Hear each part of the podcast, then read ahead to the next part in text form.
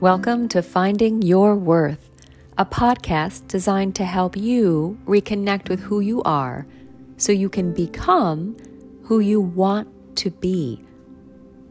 I'm your host, Sarah Wilson. A few years ago, I realized that something was missing from my life. And what was missing was me my hopes, my dreams, my inner light had been dimmed by years of drudgery, complacency, going along with what I thought I was supposed to be. Not anymore, my friend. Life is short. I'm not wasting any more of it hiding and afraid to live. Now that I know my worth, I am on a mission to help others who feel disconnected from themselves to find joy and purpose in their lives.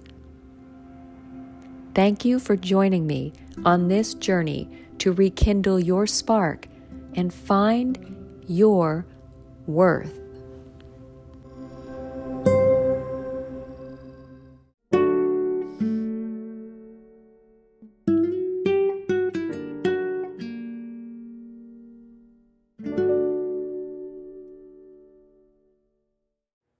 Hi there, and welcome to episode number 79 I Can't. How many times have you heard something like this? Oh my gosh, whenever I eat a peanut butter cup, I have to have another. I can't eat just one.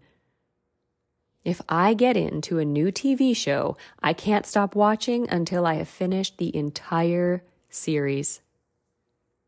Those seem innocent enough but saying, I can't stop, or I can't help myself, or some variation on those. It's stripping you of your personal power.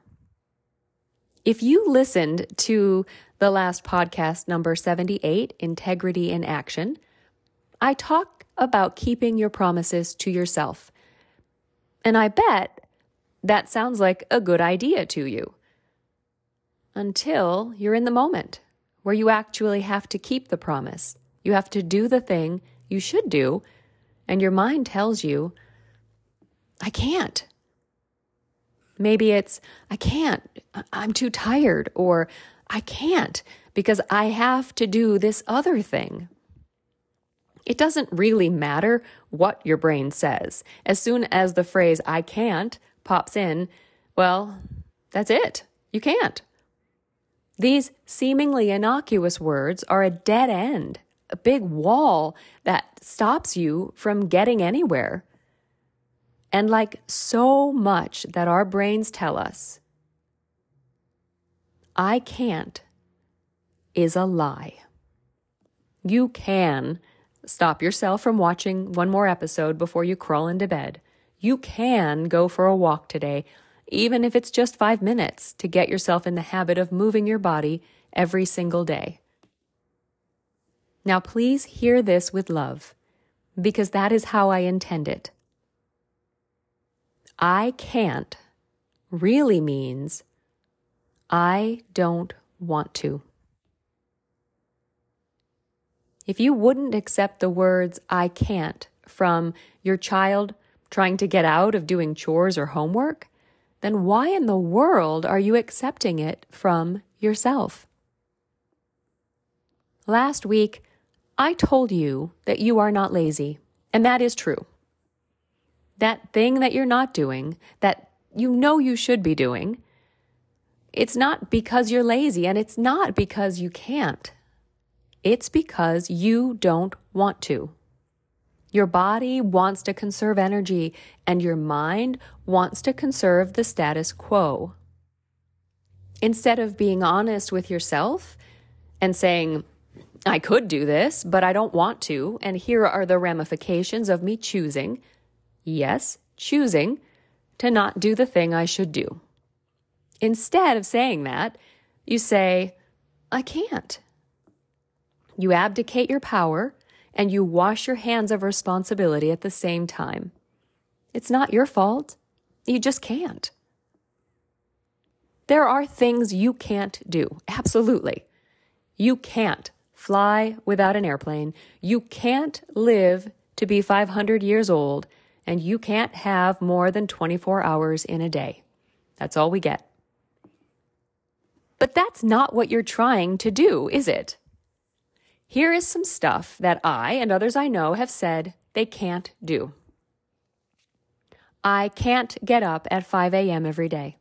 I can't work out four days a week. I can't find a life partner. I can't get a better job. I can't quit my current job. I can't go back to school. I can't eat healthier. I can't make friends. I can't buy a house. I can't afford it. I can't get fitter. I can't change careers. I can't leave my partner. And while some of those are harder than others, not a single one is objectively true. There is a way, if you are willing to work at it, it is easier not to. It's easier to leave it at, I can't, and give up control. Is that why you're listening to this podcast? Is that why you are choosing and trying to change your life? Because you've given up control? I don't think so.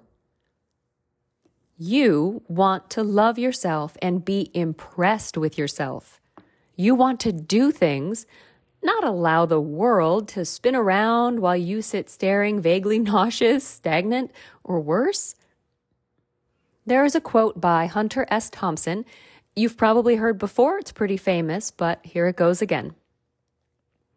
Life should not be a journey to the grave with the intention of arriving safely in a pretty and well preserved body, but rather to skid in broadside in a cloud of smoke thoroughly used up, totally worn out, and loudly proclaiming, Wow, what a ride. While I'm not suggesting Hunter S. Thompson is the ideal role model, can you imagine living a life where you say, I can, all the way until the end? It looks very different than living, I can't, doesn't it? Now that you want to stop saying, I can't, you need to know when you say it before you can start changing your mind about what you can and can't do. You need to know what's going on up there. I'm throwing a little homework at you this week. Grab a piece of paper, a pen, open a notepad in your phone, and put the words, I can't, at the top.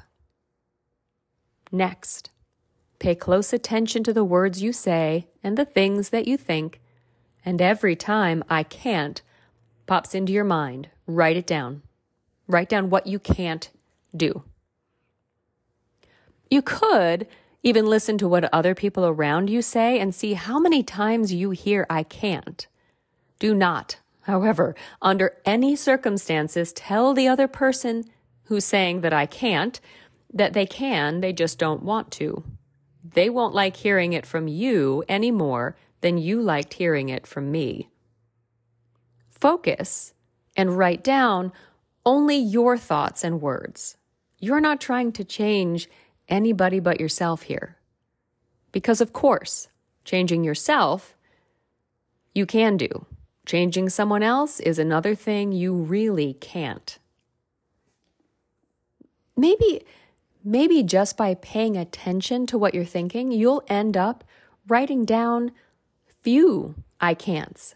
The very act of listening to our thoughts changes them. And, and in this case, for the better.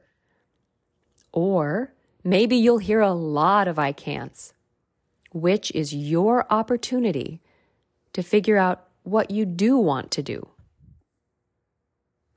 It's more comfortable to stay where you are it's easier to hang on to even un- unpleasant situations rather than to change.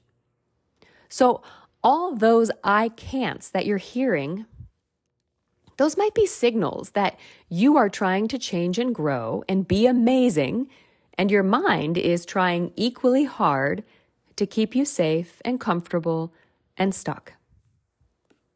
You can use that information to push through that wall and start making real progress. Thank you for listening to Finding Your Worth. Hunter S. Thompson wanted to slide into the grave in a cloud of smoke, and I believe that he did. I would like to slide in, corpse posed, and smiling at all the sweet and awesome things I told myself I could do, and then I went ahead and did them. How about you? The real you is absolutely fantastic. And don't you forget it. Thank you.